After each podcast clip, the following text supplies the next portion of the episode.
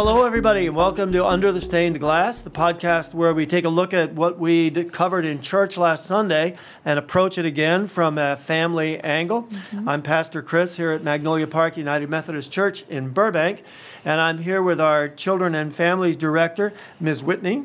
Hi, everyone. And this past week in church, we talked about how uh, God sets aside a time for us to honor as a Sabbath a time to rest and to celebrate in all that He created, to commemorate its completion, and then to commune with His people. So, the question for today is how can we honor the Sabbath in the same way? How can we make Sunday or whatever Sabbath day it is for us into a day of celebration and completion and communion with God and our families? Well, I think what we should point out here is that not everyone has the luxury of making Sunday their Sabbath day of rest, and that's okay. There's a multitude of reasons why someone might have to work on a Sunday, and just because we in the Methodist Christian faith mark the Sabbath on Sunday, that does not mean anyone who cannot take their Sundays to rest must just miss their Sabbath altogether. Jewish custom marks the end of the week and the Sabbath on Saturday, as well as some other Christian denominations. We do not want to have such a rigid understanding of the Sabbath that we give up our rest. If you cannot accommodate rest on a Sunday, perhaps your Sabbath Sabbath is on a Monday or a Tuesday, or even a Friday or a Saturday. The important thing to remember is that the Sabbath is centered upon the intentional rest that God teaches His creation in Genesis. And when we take this rest, whatever day we feel we can, we are honoring God. Yeah, so it may be a different day of the week, but for most of us, it is going to be that Sunday. Mm-hmm.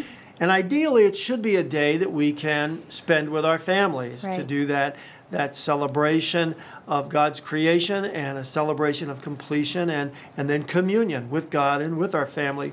Mm-hmm. So, what's the first thing we can do as a family to make Sunday, that Sabbath, a day of, of celebration?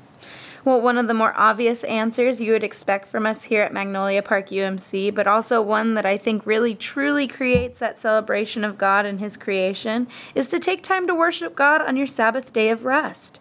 When you join in with the body of Christ to worship the Lord at Sunday service, you are really telling God that it is your intention to not only rest, but place your focus and understanding of such rest in Him, the mm-hmm. Creator. Worship should never be seen as a chore that drains you or your children and you want to make sure that the community worship you partake in does not leave you feeling drained, but rather uplifted and refreshed in your walk with the Lord. When this is the goal of our worship, when this is our intention to rest and be re energized with our Lord, we can open up a whole new level of celebration in Him. Yeah, I mean, look, church is the place to begin to celebrate God's creation. Yeah. Not only everything He created, but the church He created and mm-hmm. the people that are next to us, the, sure. those, those wonderful things that He created. So, church is just right up there, number one, celebrating uh, God's creation. But there are other ways too. After that, we want to maybe get out of the house right. with our families, celebrate creation by intentionally avoiding technology, spending that time again outdoors, even if it's just throwing a ball or taking a hike.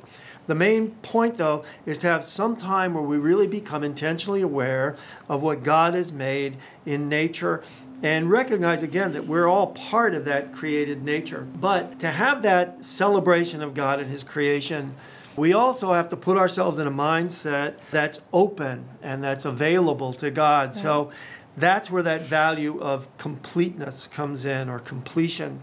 God rested because he was finished with his work of creation. But so many of us never feel that we're finished with our work. Mm-hmm. So, how can we turn Sunday into a day of completion for ourselves and our families?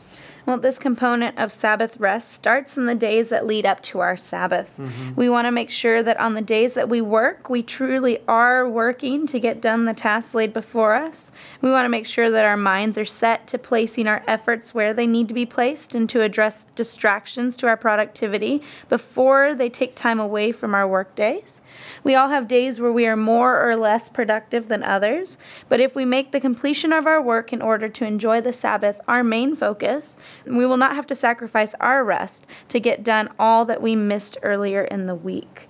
In Genesis, it says that God completed his work in days one through six before he rested, and this completion should be our focus as well. Yeah, completion is just so foundational to that Sabbath day. Mm-hmm. And even if we're, say, the type A kind of personality that wants to map out the week ahead of us before we yeah. get to Monday, you know, just be sure that that mapping is done by Saturday.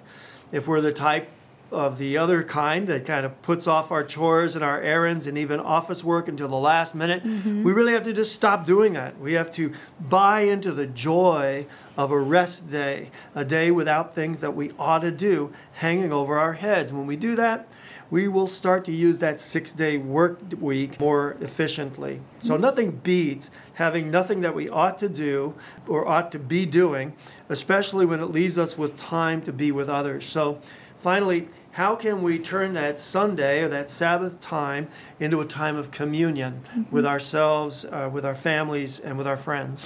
I love that you presented the third component of our Sabbath rest to be communion with our families. So often we can think of our rest as a very individual activity. I know at times I do as well. Mm-hmm. But the idea of sharing in that rest, that time when we are not worrying about deadlines or errands with our families, can really help to create a healthy and positive interaction within the family that grows that family family bond to a greater level. When we rest, we have no reason to stress, and this time of rest and communion as a family will help our children to understand not only you as a parent better without the weight of the world looming over everyone's heads, but also their own understandings of what the Sabbath is and how they can rest and celebrate and really enjoy God.